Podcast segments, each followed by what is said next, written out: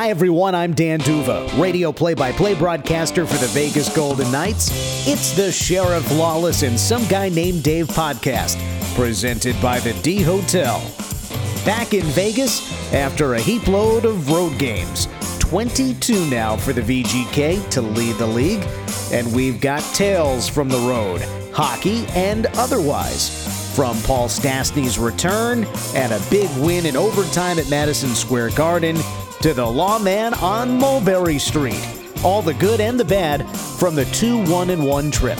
Plus, the latest on the Knights roster with Brandon Pirri up from Chicago and Max Pacioretty sidelined. Notes on the World Junior Championships, Seattle expansion, and more in the mailbag. It's a holiday edition of SLGND. The Sheriff, Lawless, and Some Guy Named Dave podcast, presented by the D Hotel. And now, here's Dave. Uh, good job as always, Dan D'Uva. That's my favorite part of the whole podcast. Remember the old days of here's John. Not that I'm Johnny Carson, but I miss him. Are you, are And I miss Ed McMahon. I'm Ed Ed McMahon. McMahon. Yeah, there you go. Publishers Clearinghouse is next. Yeah, yeah, Oh, exactly. yeah, yes, sir. Yes, sir. Young America, sir. Yes. so I am some guy named Dave. Dave Goucher. No Shane Hnidy. The sheriff's got a couple things going on, so we're trying to fill his sizable shoes here today. But joined by Gary Lawless and Dan D'Uva. The sheriff Lawless. Some guy named Dave minus the sheriff. Here from uh, our corner booth, uh, the D Hotel and Andiamo Restaurant, the great uh, restaurant here at the D, the official downtown hotel of the Vegas Golden Knights in the Christmas season. As we sit here, Santa just five nights away from uh, making his uh, trips around the world. But uh, for the Golden Knights, speaking of trips, They've been, it seems like, all over the world. Not all over the world, but all over a good chunk of North America, anyways, the first half of this season. And now the Golden Knights just recently finishing up a lengthy road trip. The team spent six days in New York and then a stop in Columbus on the way back. So uh, let's kind of get into this, guys. The the team has played a ton of road games. They've played more road games than any team in the NHL, which bodes well for a team that is as good as they are uh, on the road. But as you looked at it, Lawman, so they go two one and one on the road trip. What was your kind of your biggest takeaway? What did you make of those four games on the road? Well, I didn't love them in Brooklyn, and uh, the Friday night game in New Jersey was an abject disaster. I thought the game against the Rangers might have been one of their best of the year, and then they looked just flat out tired against uh, against Columbus. Wasn't a bad first, and uh, and really to be tied 0-0 after. I said this on the radio to Dan. I said the longer this stays tied you know, of course, if they score and get ahead, the better, great. But the longer it stays tied, you know, this is okay for them. And really, I thought if they get to overtime and they pick up six of a possible eight points, God bless you, right? It's a good trip. Um, they got five of eight as it was. I, they had a terrible shift to start that third, and then they came alive. And so, what did I take away? Inconsistency is still plaguing this team. Yeah, I I think you're right, Gary. And, and I, I think that on the positive side, you saw some guys come off the bench, whether it's Oscar Lindberg, but it's been before the road trip that he did that. But uh, you know, Jon Merrill was was good coming off the bench, and then Malcolm Subban. That that to me, his performance to have it at 0-0 against Columbus. That's to me a story as much as anything else. But the, the spurts, you know, that was the word Gerard Gallant used, Dave. Spurts where things were going well, but spurts when things were not going well, like the opening shift of the third period in Columbus there were a lot of things that clicked against the Rangers, and if not for Henrik Lundqvist, there could have been a lot more goals in that game. And then the last part of it for me will be the injuries, and that is the the looming question about Max Pacioretty. You think about Alex Tuch, Paul Stastny, and Max Pacioretty. Boy, that sounds like a great line to watch. They've Throw- played throw- one game together. Throw Erik Haula in. Oh, next, sure, right, right. and and and you just think about okay, with Stastny getting healthy. I mean, with with all respect to Erik Haula, he's been out for a while now. Yeah. Stastny finally comes back for the road trip. Stastny returns against the Devils. Managed to win that. Uh, they managed to get a point in that game, even though they had a lead. They they gave up the lead. Still got a point. But then Pacioretty was out for that game, so Pacioretty comes back. They play against the Rangers. Tuch and Stastny combined for the overtime goal. And then Pacioretty is hurt against Columbus. And it's amazing that the second line has not been whole with four different components for more than a game or two. You almost wonder, like, it's just not meant to be for these guys. Yeah. You know what I mean? Like, they can't get all of them healthy at the same time. The other thing I took out of it, guys, and I, I agree with you, Gary, the, the, game against the Islanders, I thought thought Robin Lehner struggled. I didn't like two of the goals that they scored, including right. the game winner, where um, I think it was he and Hickey, I think, kind of got their signals crossed, and but he didn't do much with the initial shot on net, just kind of left the rebound there. Um, the game against the Devils, when they were up three nothing and four one, you had a terrible feeling. Yeah, and. I said, I said to Shane, I yeah. said and I don't know if it was on the air. I, I, certainly was on the air after they tied it. I said, well, we had an uneasy feeling for a while. You had a feeling that this might happen. The thing that concerned me in the Devils game was the Golden Knights took a penalty late in regulation. And I thought to myself, they might this might be a loss in regular they might get nothing out yeah, of this. Yeah, Deryk game. Engelland, yeah. Deryk Engelland's yeah, penalty. Yeah, right. They managed to kill it to their credit, yeah. got a point, but then, you know, the thing that I thought about and you hear a lot of coaches say this, most nights, not every night, most nights teams get what they deserve. Right? I mean, that's not always the case. Yeah. But it, I kind of felt that that Devils game, and it's and you, you feel like you come you came away with nothing the way they lost. But that point could be big down the road. But I thought, you know what? They, they were kind of fortunate to get a point despite leading by three goals. And twice. I actually thought they deserved a point against Columbus. Yeah. Right? You know, right, I mean, I thought right. they were good enough to get something against Columbus. So it all adds up. So it all wash, adds up. Right? But I will right. tell you yeah. this like, without Cory Schneider really struggling in that game. They do lose in regulation. Jersey was better from oh, top Oh, to yeah, bottom. yeah, right. With Taylor Hall sitting five feet below Dan and I up in the press box. Right. The reigning Hart Trophy winner in the National Hockey League. So it could have been worse. And, uh, you know, I think a couple of things. Uh, you know, they'd won 8 of 10 going into that game or 9 of 11, something like that. 9 of 11, right? After the, after Mm-hmm. the So, you know, bad habits creep in when you're winning that often. Um, they haven't practiced. Uh, the, the, you know, uh, what did Hnidy say this morning? 42 of 75 nights so far in this season have been on the road. I don't care who you are, I get tired. And I'm not, uh, obviously, I'm not playing, I'm not going through. Like, it becomes psychological warfare. That trip, he gave them a bunch of time off. We, we got, we woke up in Columbus on the Monday morning. I was bagged. Oh, yeah. And so I'm thinking, Yeah. what are those guys like? You know, they've been really, you know, gr- and psychologically, when you're not, because because you go to practice, they they so they they came back Monday night, Tuesday, complete day off, practiced today, which was Wednesday. It felt like the first day of training camp in the locker room this morning. We got in there out like they had a great crisp practice. Everyone was in a good mood. Everyone was happy, fun. It th- that psychological, the malaise, the fog that kind of hangs over a group while they're on the road was gone.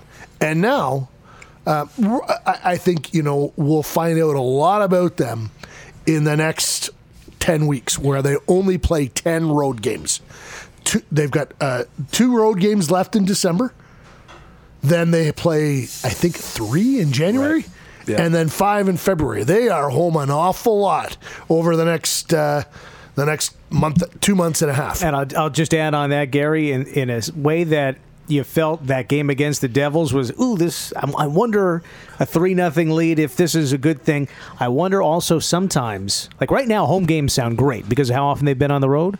But you also think about having too many home games because the return home from the road is often that psychological boost. But when you're home for a long stretch, then you start to slip into that malaise. Even you know, it's kind of what's the the the impetus? What kicks you in the rear end? And like just for an example, the Devils the other day, you know they wanted to win a game for Cory Schneider. You know that they blew it. He gave up three goals, and then they switch in Keith Kinkaid, and you know that that Devils room wanted to do something because they were unhappy that they hadn't gotten a win for Cory Schneider. So there, there's just like little things, whether it's over the course of a game, over the course of a week or two, a road trip, a season, that kind of kick you in the rear end, and you just wonder what those things are. Obviously, right now, coming home is going to be one of them.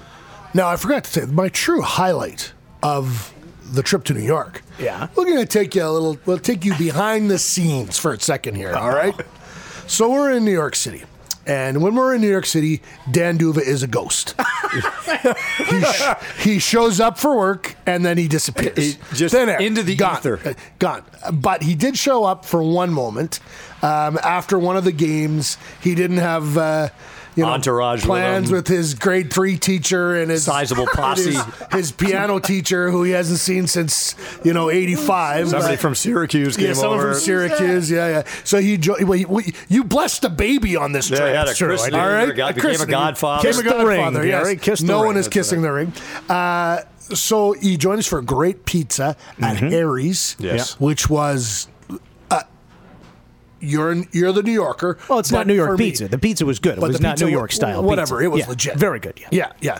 But the best part of it all was, Yeah. Uh, so go, D'Uva did. He was, you know, he was at a play with his mother and father. I think. Cult- There's a lot of culture for Dan. on Come this from trip. away, if I'm not uh, incorrect. Yes. Uh, On Broadway, great show. Highly great show. recommend. Yes. uh While he was there, Hnidy had. Yeah, he had, He had a buddy in town. He had a buddy in town, Yeah. so he was so Goucher and Lawless decided to have a romantic dinner for two. Think about that for a second. So I actually wanted to go to Greenwich Village and just sort of walk around and find a place, but Dave had his heart set on Mulberry Street, Little Italy. Love it. so great. Now again, Dan's actually from New Jersey, but literally just right across the river. Right? Okay, um, from the Jersey side, as uh, Mr. Springsteen would you say go. That's right. and so he knows New York cuisine like very well. So he, so we like we're stumbling around in it's there's a light mist. It's a great night, and there's all these restaurants, and we're like, where do you go? Somewhere And north of Hester and south of Grand. You don't want to. You don't want to go to the wrong place. So we're kind of like, well, let's text D'Uva, and so we did, and. uh we're waiting for the reply, and we're getting a little damper. And finally, well, the heck with D'Uva. He's not. He's too busy with his new, his old friends to worry about his new friends. in a theater on Broadway. He doesn't care about us. So he doesn't care about us. So Dave says there's a place called Da Nico. He goes, let's go there. And I'm like, if you haven't noticed that. I'm not overly fussy about what you put in front of me. Gary's the big man on Mulberry Street. Literally. So I'm like, okay, let's go. Well, we walk in, and right away, I'm like, really? We're in New York City. There isn't a painting on the wall. He was all worried. There's no It- pictures. It, oh, it does not look like a high end joint, and it's not. But the my, one of the best meals I've ever had in my in my time in pro- covering covering sport, and that's you know we're getting close to. I was 23. We're getting close to 30 years since uh, someone's been paying me to, to write or talk Mm-hmm. to about, uh, about sports. Yeah, to go to games. Exactly. right. Yep. What a blessing that is. Oh, Think yeah. about that for a second. Just So- a quick. Uh, I'll tell you that in a so they Go throw ahead. us upstairs, and again, eh, the bread they brought, I wasn't impressed with. Here we go. The wine list was just okay. There was a Ruffino, uh, a nice Chianti that, you know, that it, it's a, It, it, it's a stable, you know, but you'd like you're in New York City. You don't get there very often. You'd like to have some, but anyway. So I'm like, okay, we'll take that. It fit into Goucher's budget, and which is I had a let me tell you, Groupon folks, coupon, by the way. that- Thank that's you. a key factor when selecting uh, beverages. Um, so then we're sitting there and we're waiting and we're we're, gonna, we're looking at the menu. Then the text comes in from D'Uva. It says Da Nico. So now we know we're in the right place. We're already there. We picked the place. We're in the right place. And then I ordered this uh, this uh, seafood linguine, which was uh, It could have fed a family of eight. It was unbelievable how big it was. There was a lobster tail in there, two claws. Gary was very nice to So- share. I gave him so- a very small piece of my deal. If you know Goucher, he is a, an only child and therefore refuses to share. OCS. Dan and I, we order food and we'll like slice it down the middle. You have this, I'll have that. So we we order as a team. Dave is a one man band. I'm not doing that. But he sees, but Dave likes lobster better than anything else. He sees the lobster on my plate and he says, "Do you want some veal?" Would you like a very And I- I'm small like, piece of my Who's this alien dressed up as Goucher offering me some of his food? So then I'm like, "Well, I guess so. Would you like some lobster?" Yes, I Oh yeah, I'll take that claw. Not the tail, the claw.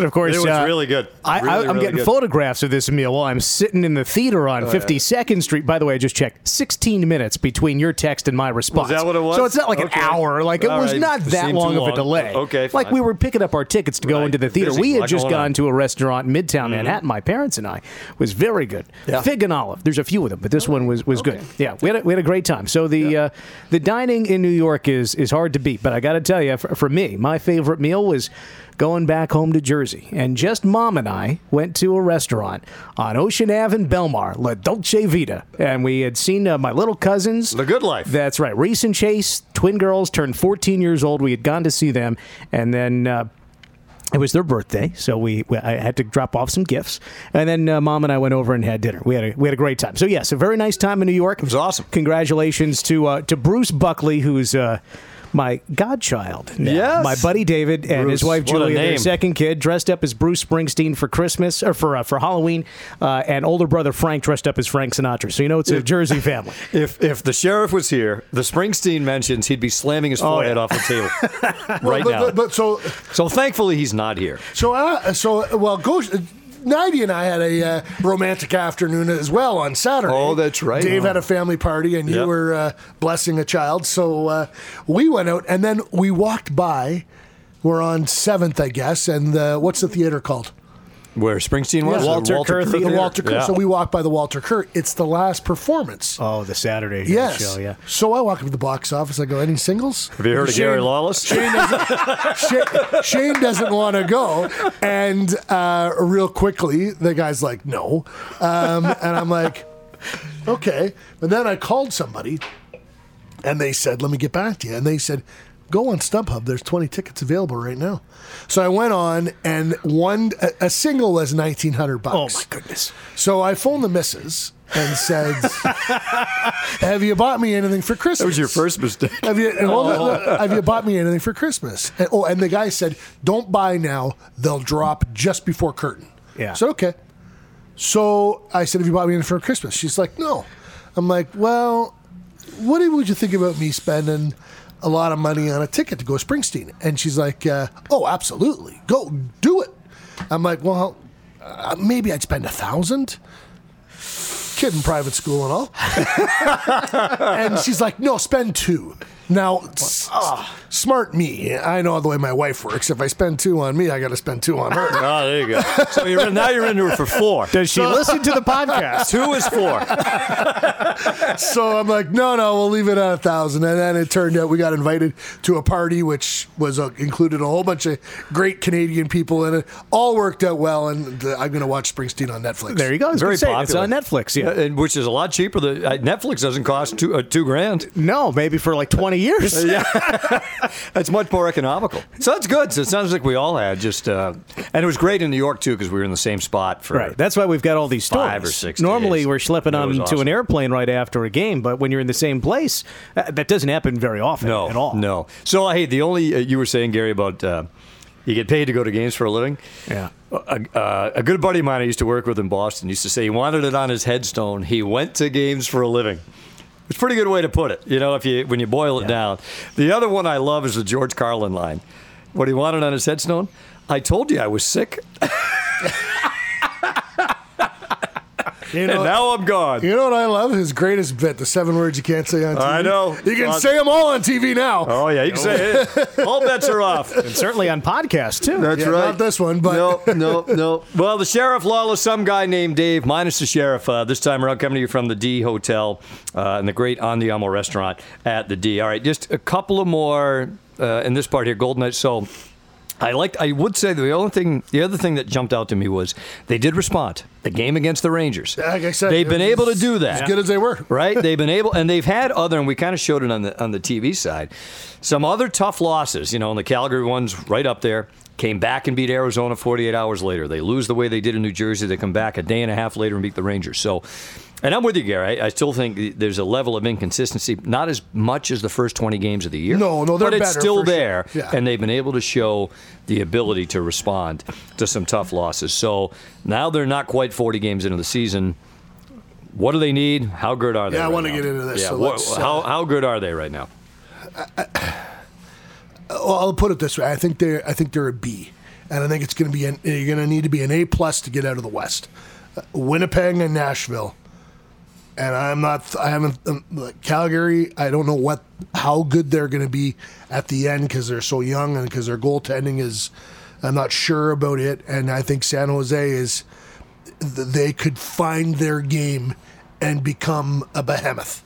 So I think you're going to need, need to be an A plus to get out of the West. So that for me, that is going to be George McPhee's decision.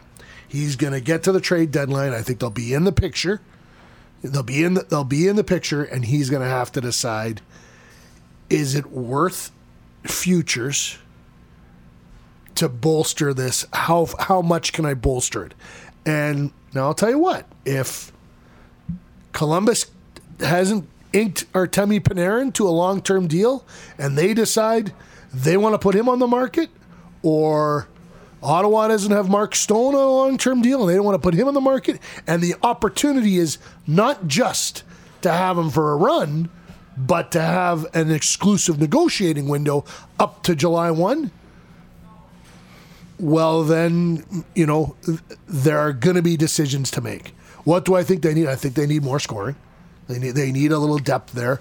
Now, I think you know I don't. Artemi Panarin isn't going to play on your third line, but if your top nine forwards include William Karlsson, Jonathan Marchessault, O'Reilly Smith, Paul Stastny, Max pa- Max Pacioretty, Alex Tuch, Artemi Panarin, Cody Eakin.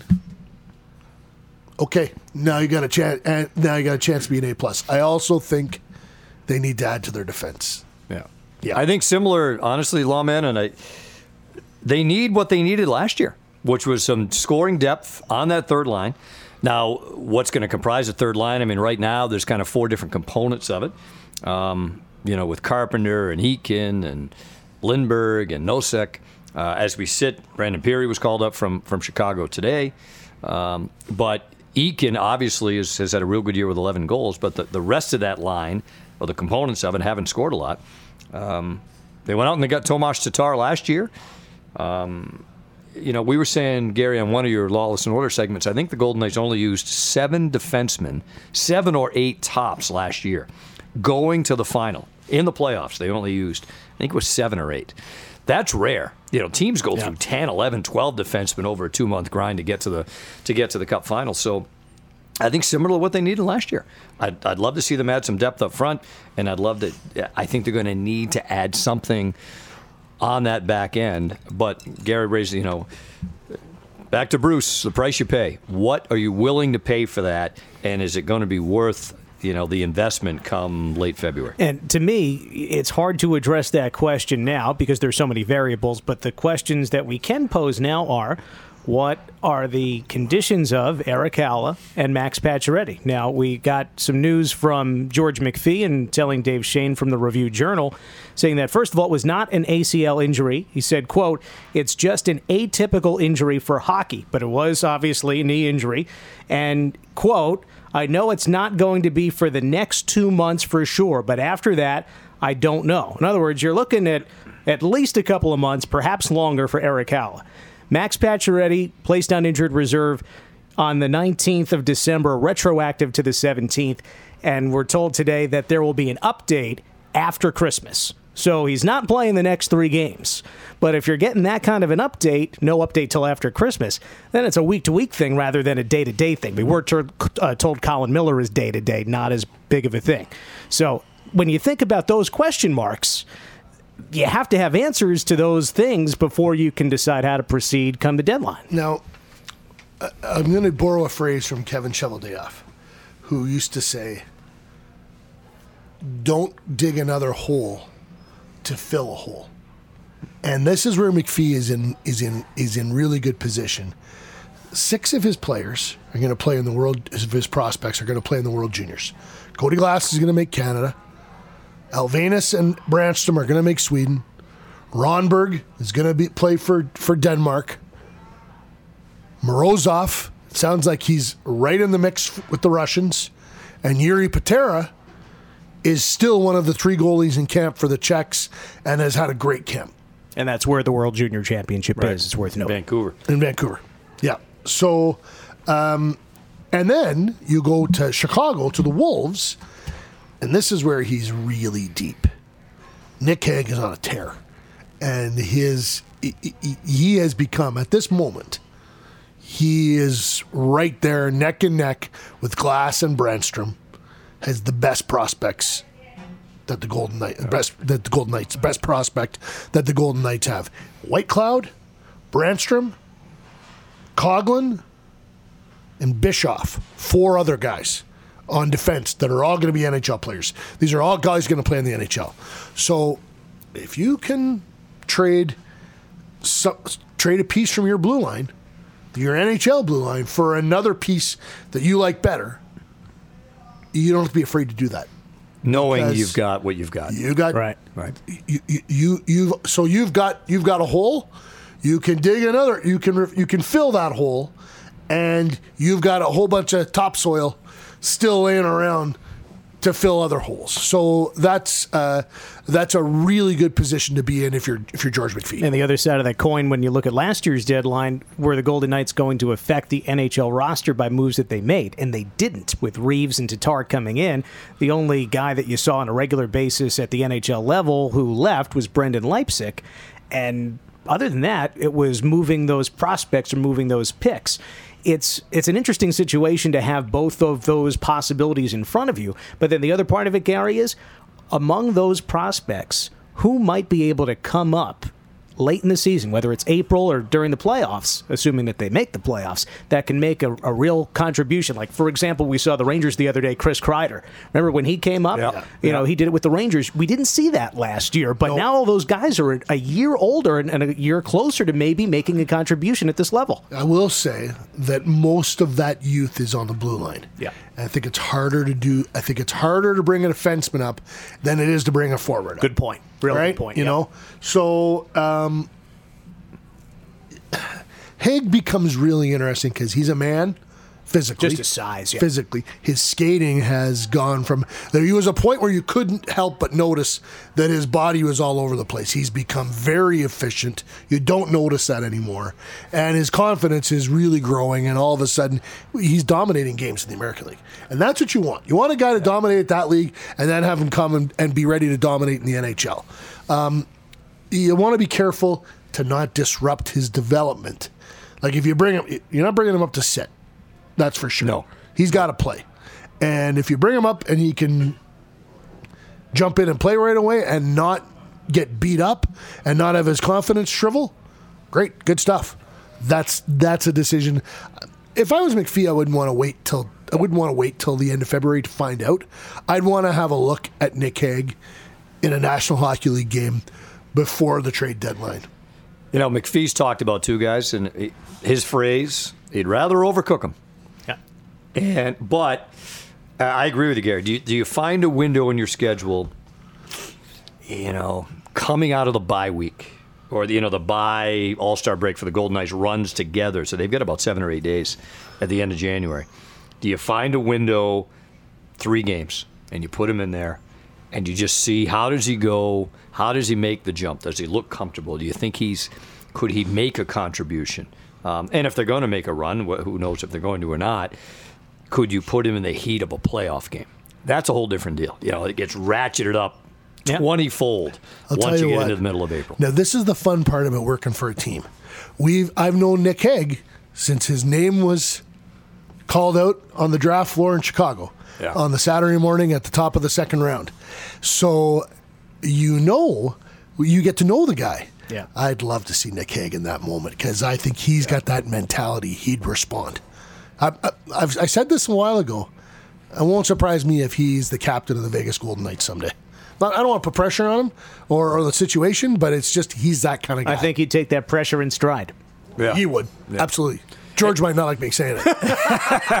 if you're listening, George, stop listening. Not the first time. but everything you hear about the kid is he's he's he's terrific. Like as a person, first off, and then his you know his his footwork, his you know his lateral movement on the ice is improved. We see we saw. I mean, if you went to any of the rookie games, you saw his ability to score. Has been unbelievable. His ability now to defend and, and, and kind of build and, and his game is into an all around game. Time to read an ad. Be awesome. Time to read an ad now, and we'll give it to you from our good friends at the uh, Rock Creek Cattle Company. It's a hidden gem located in the heart of Montana. And this working cattle ranch sits on 28,000 acres of land and has a little something for everyone, including world-class golf, fly fishing, hunting, horseback, uh, horseback riding, and lots more. Escape the bright lights and discover Big Sky, Montana. Exclusive memberships and real estate opportunities are available now. Check it out at rockcreekcattlecompany.com. So, the goaltending situation. Um, we've kind of hit up front. They might need to add something on the back end. Maybe they add something. Maybe they go outside and do it, or maybe it comes from within. On the goaltending front, Malcolm Subban, as we sit here on the 19th of December, still looking for his first win of the season. Um, I don't know about you guys, but I was encouraged that he goes a month without playing from the Calgary game, which I would imagine is a goaltender. That's your last frame of reference in a game. 7 to 2 game in Calgary in uh, middle of November. Doesn't play again until the final game of the road trip in Columbus. 28 days. 28 November days. 19th to December 16th. 16th, right?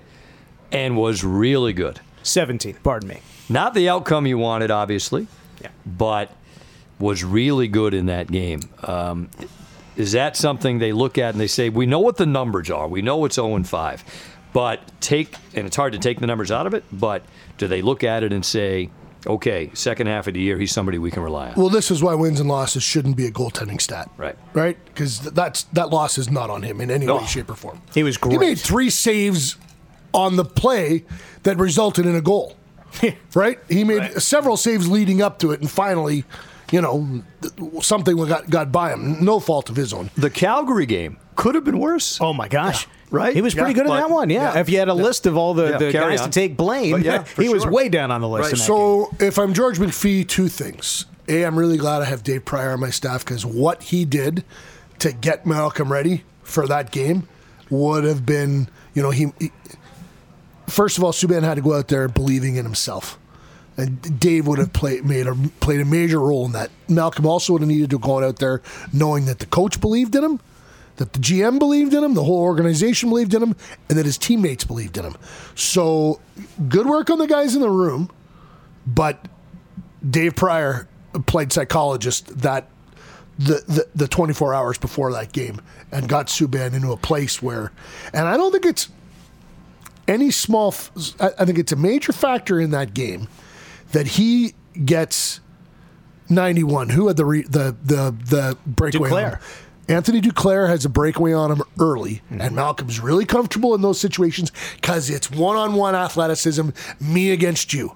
It's not a puck coming from the corner or anything like that. It's just and can Malcolm's, zero in. Malcolm's good at that, Yeah. and I think that gave him confidence and sent him on his way for the rest of the night. And I'll tell you one of the most impressive moments in my eyes for Subban the other day. No doubt, Gary, I totally agree with what you just said. There was a moment, and I forget which players were involved, but the Knights had the puck in their own zone, and the defenseman miscommunicated, misplayed the puck, and out of nowhere, one of the Blue Jackets got the puck and shot it.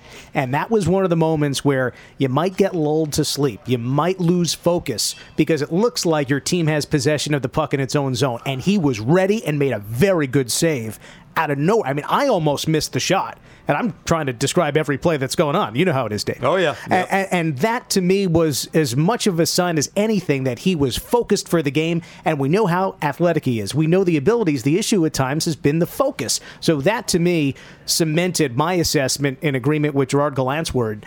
Outstanding. I thought Subban was outstanding. You know, and they're they're going to need at some point. You know, he'll break through and, and they'll get some wins while he's in there. I haven't. You know, Gerard Gallant said at his morning press conference today, um, and I haven't looked it up to be honest with you. He said they've scored four goals in the five games that Subban's played, and that sounds about right. He, he, what, he played in Pittsburgh, he played in Nashville, he played in Boston, he's played in Calgary, and he's played in Columbus. He gave up, uh, so they No scored- soft touches in They any of scored those. two in the Calgary game. So I mean, it's probably four. It's probably five. Right around six, there. But right around, yeah. Well, they had not been not shut out all year until Yeah. that game. Lack of run support has Yeah. been a factor Yeah. too Yeah. in the games that he's played. Yeah. Um, the other, the other fellow I wanted to mention is Paul Stastny. You mentioned it earlier, Gary. So he misses 30 games, long time.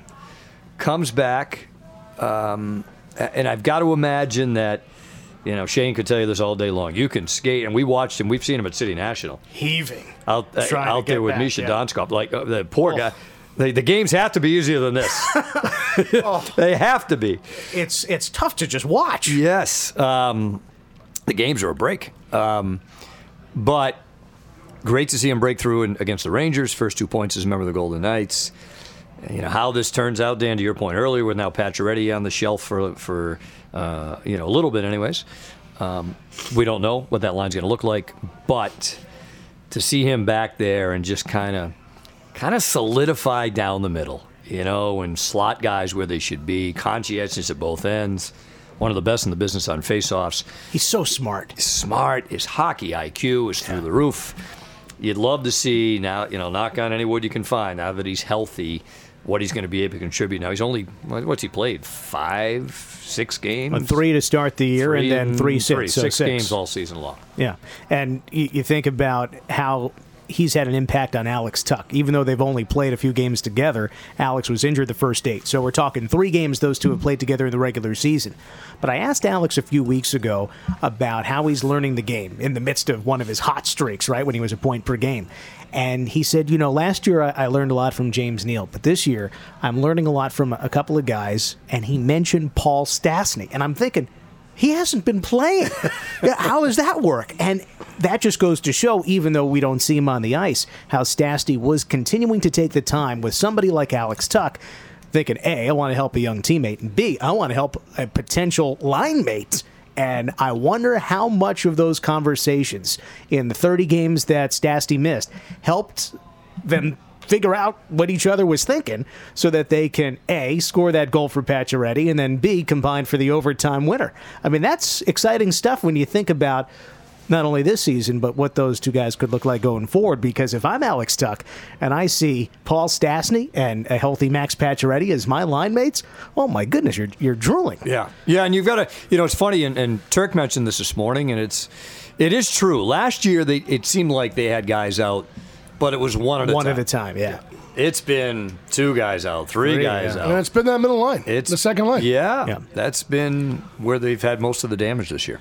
Where's Bill Foley going to be on Friday? Bill Foley's going to be on Friday. So how about this? Come check it out. Um, the owner of the Golden Knights is going to be at the Arsenal Friday, December the 21st, 12:30 for a special VGK inaugural book signing with Golden Knights owner Bill Foley. The book will chron- chronicles the best moments of what was a fantastic historic first season for the Golden Knights. It contains some special augmented reality material as well that really brings the book to, to life. So Friday, this Friday, December 21st, 12:30 to 2 at the Arsenal. Come say hi to Bill Foley. He'll have a special autograph signing and we hope to see you there, Gary. You um, you penned a good portion of this book, did you not? It's absolutely outstanding. Despite the author, it's awesome. I was not. I'm not the author, but I did contribute a little bit to yes. it, and uh, really, our whole department did, and it yeah. was. Uh, um, I, I, think it's. I bought one today. I'm going to yeah. send it to. Uh, to someone who uh, is a big Golden Knights fan, and I think they'll really appreciate it. So uh, get out there and uh, and grab one. We're going to do a mailbag. What but, a uh, Christmas gift! But yeah, what about our friends from Credit One? And I and Credit One as well. Our, our Golden Knights podcast brought to you by Credit One Bank, Vegas-born credit, the Credit One Bank Vegas-born credit card, the official credit card. I got to start that over because he needs this, right? Yeah, that's right. And of course, Golden Knights podcast, the Sheriff Lawless, some guy named Dave podcast, is brought to you by Credit One Bank, Vegas-born credit card, the official credit card of the Vegas Golden Knights, perfect for passionate fans. I, so used, of... I used mine in uh, New York City. I bought Dave dinner with it. Oh. No, I didn't. No, that's, that's, a lie. Well, we did you use the card. You just didn't I pay for Dave. Card. Exactly. Yeah. yeah. We, I have the gold one. It's beautiful. Yeah, and Very we did nice. see plenty yes. of passionate Golden Knights fans, by the way, oh, all yeah. throughout that trip. Oh my gosh. They traveled. Uh, they traveled very well. Well, time now for our mailbag here on the Sheriff Lawless Some Guy Named Dave podcast, and it's brought to you by our friends at the Findlay Auto Group, Jaguar, Lincoln, Acura, and Chevy. The mailbag, Dan, the people have spoken. They've chimed in. What do they want to talk about? Lots of stuff. We appreciate it. Uh, for the next one, make sure you use hashtag SLGND. That's right. We, we send out the tweets, uh, and it's easy to sort through them if you if you use the hashtag. And spread the word. Tell your friends. That's right. But okay. We've got, we've got a lot. We can't answer all of them. No. We're going to try and answer We're going to try. some. We're going to try. So we're going to go first to at CakeQ3. At CakeQ3 asks The shuffled third and fourth lines with Nosek down on the fourth line seem to add a lot of speed. Would moving Reaves to the third line with Lindberg possibly filling in for Pacioretty make sense over a third line of Nosek, Carpenter, and Eakin? So couple of possibilities, I suppose, there. But with Brandon Pirri up from the American League, with Reaves having been scratched a couple of games ago. Nosek between the third and fourth line. What is it going to look like here? Pacioretty, we know, is going to be at at least a few games. Pirri is up for the intervening period. It looks like he'll be there with Stastny and Tuch. How does the third and fourth line shake out? I think that the the line looks exactly the way it did two nights ago, except Pirri's in for uh, for Pacioretty. Like the first line stays the same. It'll be Stastny with Pirri and Tuch, Eakin with Lindberg and Nosek, and then the fourth line is uh, Bellemare with Carrier and uh, and Reaves. If anybody's moving up in this lineup, it's Will Carrier at some point in time. I, I think Gerard Gallant thinks he's got more to give, and if he is playing with uh, some more creative players or with some guys that can finish, because I think he creates as well. And if at Cake Q3 were here, he might respond to that and say, hey, Gary, if you put Tomas Nosek on the line with Bellemare and Carrier, maybe that's the answer to get some more scoring chances for Carrier because that's how Carrier scored that last goal. But that leaves Carpenter out. Right. That so is that Carpenter's the and he's he would be the odd man out. Yeah, the third line of the last game was Eakin with Nosek and Lindberg. And Lindberg, yeah, mm-hmm. and I like that line. I don't. I I I move forward with them for a little bit. You know, it's interesting too, Gary. And you, we touched on this on, on your segment. Will Carrier, right? Seven goals, um, healthy, productive, leads the league in hits, leads the league in by hits. far. Um, and I, look, I get it, and, and people might want to hear this, they might not. You know, and Ryan Reaves is the first game he's been uh, sat out uh, all season the other day. Um, but I think some of that, and, and granted, him and Carrier are, t- are, just you know that couple of wrecking balls. Yeah, a couple of wrecking balls. Um, but you know, there there might be times, depending on the opponent, depending on the makeup of their lineup, where he may be the odd man out. So, you know, if you've got a team that's not real physical, um, you know, do you need both Carrier and Reaves in there? Are you better off going with someone maybe with a little a little more skill and and than than the physical element that Reaves brings to it? Yeah, an and, and, and, Ryan Carpenter, of course, is somebody who can do a lot of things, but um, you know, can he do as many things as say Ryan Reaves can? And then you know, you, you also wonder Brandon Pirri. I mean, he's going to be in a top six role. They're not moving him down to the third no, or fourth no, line. No. What do you got next on the old mailbag, Dan? Oh, we wanted to talk about the uh, the World Junior Championships. The question comes from at shooting at chewing Judas LV. Okay. okay. That's a lot. Yeah. Who do you guys think will be the best showing uh, Vegas Golden Knights prospects at the World Junior Championships? The World Juniors for me is an opportunity to find out what a player is going to be in the NHL because it's the very best of your peer group. And how you play against that group, those guys are probably all going on to play in the NHL. So, yeah, some guys will develop more, but kind of if you're a third liner at the World Juniors, you're probably a third liner in the NHL. Uh, Cody Glass is playing in the number one center role for Team Canada and has a chance to be part of their leadership group. He's going to have a big tournament. Erik Brannstrom is going to be captain and the number one defenseman for Team Sweden. Yeah. He's going to have a big tournament. So I, I'd look at those two guys. Look, Lucas Elvenes, every time you think he's, you know, he just keeps doing more and keeps climbing and keeps getting better. He's a guy that's come from really way off the radar to, you know, he's going to probably play in the American League next year and start pushing for work in the NHL soon. Um, I don't know a ton about Rondbjerg. Patera is in the mix with uh, the Czechs.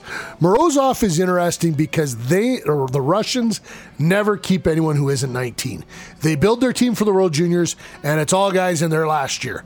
He's he's got another year. He's a, uh, he's still in the mix with them, so he must be playing very well. And I'll tell you what, if he's on the top line or the top six for the Russians, he he could be one of these guys that explodes. So wait and see. But if I had to, to bet the mortgage, I'd bet it on Brannstrom. Interesting too, Gary. That, and I always think it's it's too bad that the World Junior Tournament in the states does not get a lot of play. No. Yeah. Right. But if you're interested in watching the players that Gary just ran down, NHL Network, right? There's um, pretty much the entire tournament. Yep. So you'll have an opportunity to see Glass, Brannstrom, right on down the line. And you know it's a big deal because the players watch it because many of them Right. went through it, and so those guys are Exactly. watching those youngsters playing those games. Well, it's never more fun to be in the dressing room when two teams are playing uh, one another, and there's a Canadian and a Swede oh, that yeah. played for their countries are in the dressing room, and you see the Canadian or the Swede, you see them or the American and the Russian or Czech, whatever it is, they walk over to one another, and there's a little bit of whispering, and a wager is set, and uh, and it's not money, it's you know if the Canadians win, you got to get the juice tomorrow uh, yeah. Uh, after practice. They call juice boy. Uh, if the Americans win, you know you gotta you gotta pick up the pucks or whatever it is but they all support their countries, and it's a really fun time of the year. A couple of more questions on the mailbag before that, though, Dan. Quick reminder for the holidays. Uh, we're in the holiday season, Christmas right around the corner. Uh, a terrific gift, uh, the Golden Knights book, the coffee table book that Gary was a big part of, and the communication staff uh, of the inaugural season of the Golden Knights, the historic season from last year. You have a chance this Friday, December the 21st, at the Arsenal.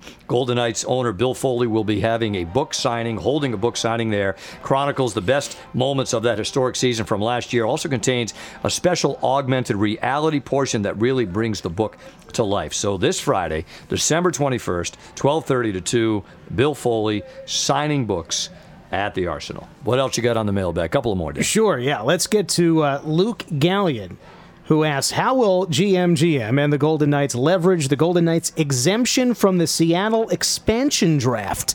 Interesting one. That was the official news. Seattle coming into the league officially in a couple of years.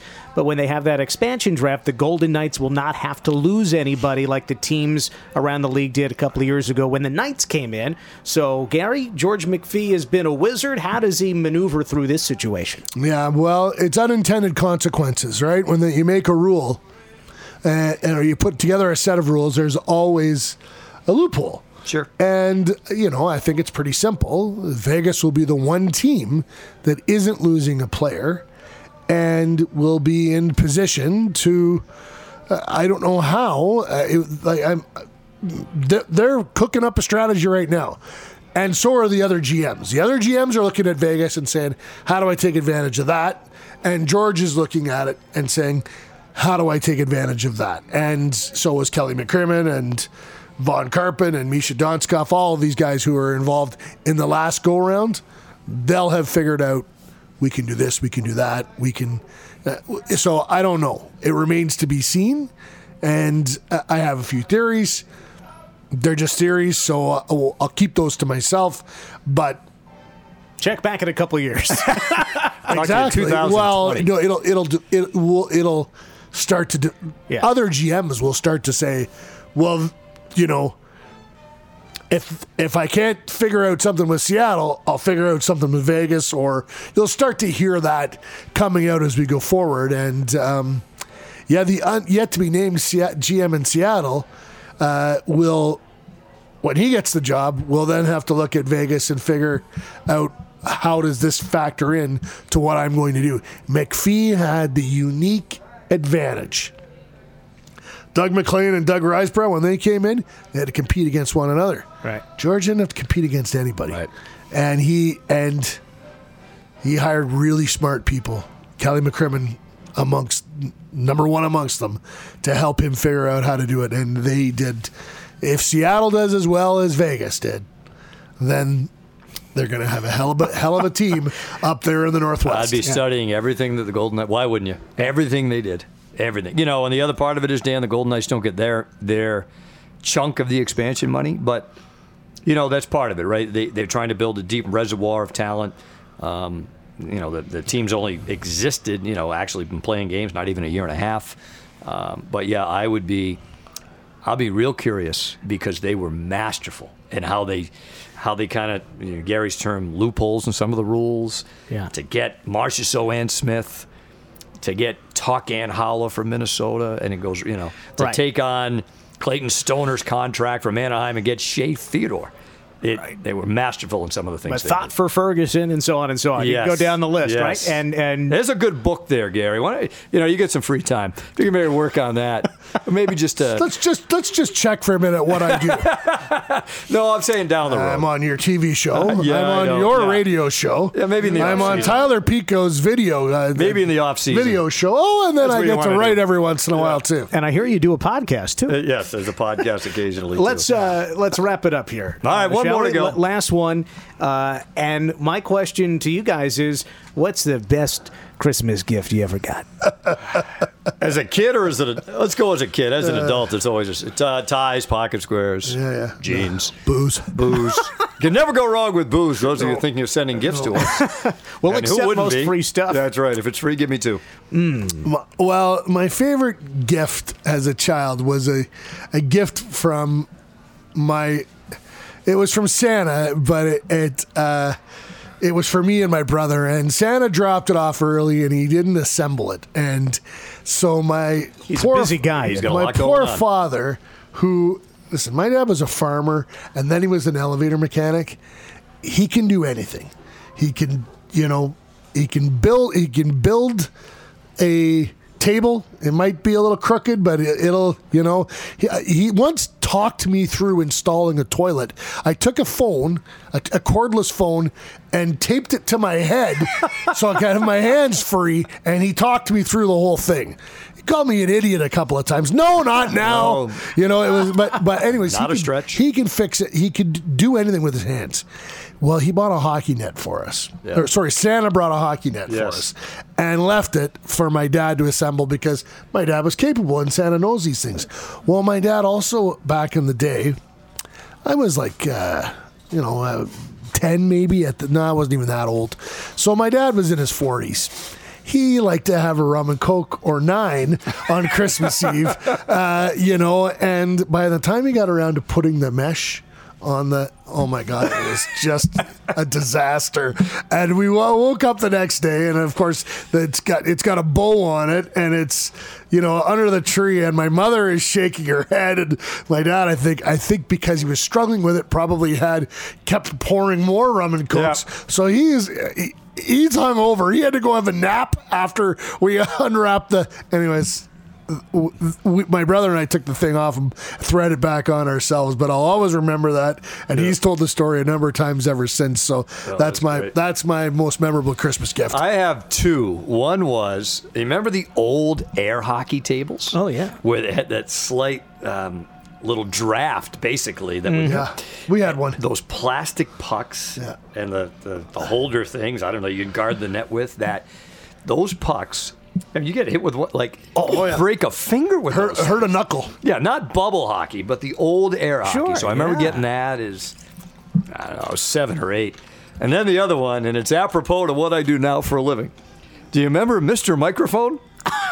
I got Mr. Microphone one year. Somebody knew way back then. huh? Yes, yes, and uh, Who are- now we know who to blame. yes, exactly. Mrs. Goucher. Yeah, Mr. and Mrs. Goucher, they they fueled the the, the flames, and uh, yeah, so I got Mr. Microphone, and would just and you guys know every once in a while I like to sing. I would sing songs into this stupid thing, and Oh, yeah. the whole nine yards. We'd have people come over. I'd do a little a little routine. They tolerated it. I don't Oh, think they enjoyed it. They tolerated it, but. You know, you follow the path all these years later, and I yap into a microphone for a living. So Yeah, I- I- air hockey that's it. and co- combined with Mr. Microphone were the two best gifts. I don't know what it was called, but I remember as a little kid getting this plastic fake guitar. Like it didn't have strings on it, I don't think, but it was electronic, and there was a microphone wired into it. And you'd hit a button, it would play. I was probably four, you know, and yeah, you'd scream like, and you'd slobber all over this plastic microphone, singing along. I'm sure you did on top of spaghetti or whatever else uh, that the family wanted me to sing. Uh, and then I, I also remember, to your point, David, having some, I don't know what it was called, but there was like this tape player thing that had a microphone attached to it. And I would do like these fake news reports and I'd record them and on, you know, an old cassette tape. And, and that was great. But I will say, the most, uh, the best gift that I got. I, I don't know if it was Hot Wheels make, but one of these ride along motorized car things for little kids. D'Uvas were rich. No, Didn't have those things in the main streets. no, of no, where I the live. main streets, uh, the, the left side of Peterborough, Ontario didn't have stuff like that. Side of the I, I. I, I think if I think Rich is a gross overstatement. but I drove this thing around the, my grandparents' basement. I'd crash into stuff. I'd look one way, and the thing would drive the other way. I don't know. I was probably three or four years old, something like that. It was the 80s, you know. Yeah. And, uh, and and it was great. And, uh, you know, now I drive a 300Z in Jersey and a Of Camaro course. here in Vegas. Why wouldn't you? I, so I got into the cars at a young age, too. Well, that's uh, that's It's gonna- not uh, hurting the uh, Italian stereotype No, there not about all. uh, No. Camaro and a T-top on the on the Jersey I Shore. don't know what you're talking about. They could recommend a good restaurant in Little Italy. Andiamo. There you go. So, uh, so that's going to do it for the Sheriff Lawless, some guy named Dave podcast from Andiamo here at the uh, D, the official downtown hotel of the Vegas Golden Knights. I don't know how you guys feel. This has been the best podcast we've done.